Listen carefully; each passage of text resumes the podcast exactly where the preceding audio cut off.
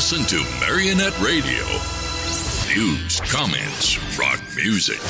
Only at Marionette Online Radio. Bine ați venit la podcastul Șueta Politică. Numele meu este Mircea Prodan și voi vorbi în continuare despre alegerile americane din 8 noiembrie trecut. Dacă vă place ce ascultați, nu uitați să subscrieți acestui podcast și să ascultați postul Marionet Online Radio. Partidul Democrat a ieșit din alegerile americane midterm mult peste așteptări. Valul roșu rămâne între ghilimele. Mai mult, după ce au pierdut Senatul, republicanii nu sunt siguri că vor deveni majoritari nici măcar în Camera Reprezentanților. Sunt câteva motive pentru acest eșec răsunător. Majoritatea comentatorilor conservatori arată cu degetul spre Mitch McConnell, șeful de facto al partidului, pentru că a împărțit banii de campanie mânat de propriile interese. Alții pun eșecul pe seama lui Donald Trump pentru că a sprijinit candidați fără șansă, că s-a lăsat pradă orgolilor, etc. La cele de mai sus se adaugă votul prin poștă, mail-in ballots, început cu săptămâni înainte de ziua alegerilor. Mie procesul acesta de vot prin poștă mi se pare o anomalie. Un procent uluitor de alegători din statele cheie, Arizona de exemplu, a votat prin poștă, iar majoritatea lor s-a îndreptat spre democrații. În statele cheie, pentru democrație au candidat oamenii rutinați, majoritatea aflați în post, cunoscuți publicului. Contra candidații republicani, mulți aflați pentru prima dată într-o asemenea cursă, au fost lipsiți de notorietate, dar mai cu seamă de experiență. În plus, McConnell, în subordinea căruia se află pușculița de partid, nu le-a alocat bani pentru campanie. La toate acestea, așa cum o demonstrează sondajele post-alegeri, s-a adăugat problema avortului. Împotriva deciziei din vara a Curții Supreme de Justiție s-au pronunțat inclusiv alegătorii republicani moderați.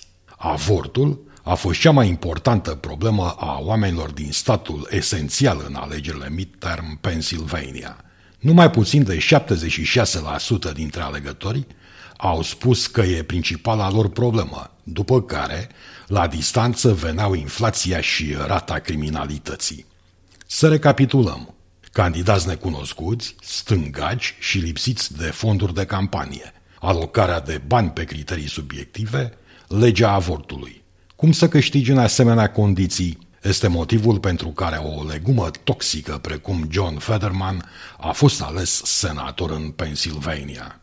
Este surprinzător cum în Arizona n-au fost nici până astăzi numărate toate voturile. Poate părea neverosimil, dar cred că aici votul este pe cale să fie măsluit.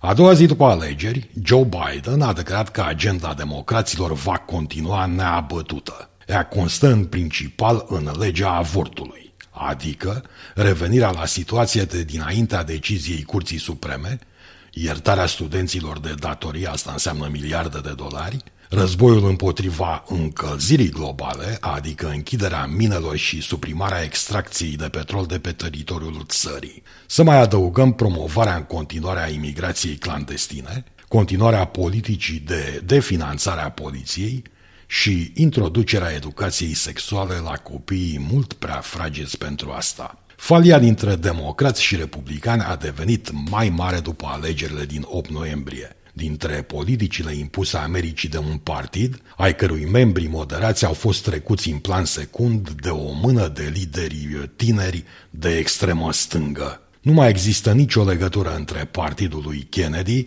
ori chiar Clinton, cu ceea ce se întâmplă astăzi în Partidul Democrat. Din păcate, americanii au ales să meargă pe același drum al pierzaniei început la preluarea mandatului de către Joe Biden.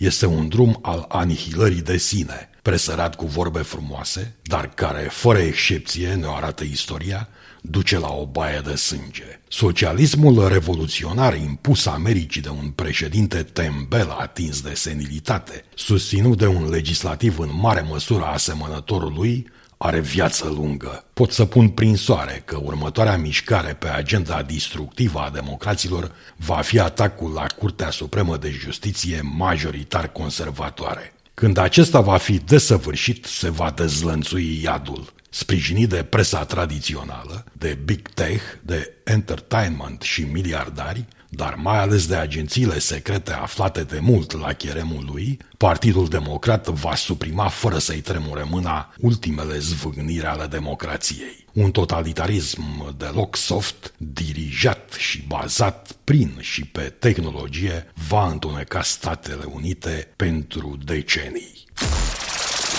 Listen to Marionette Radio. News, comments, rock music. Only at Marionette Online Radio.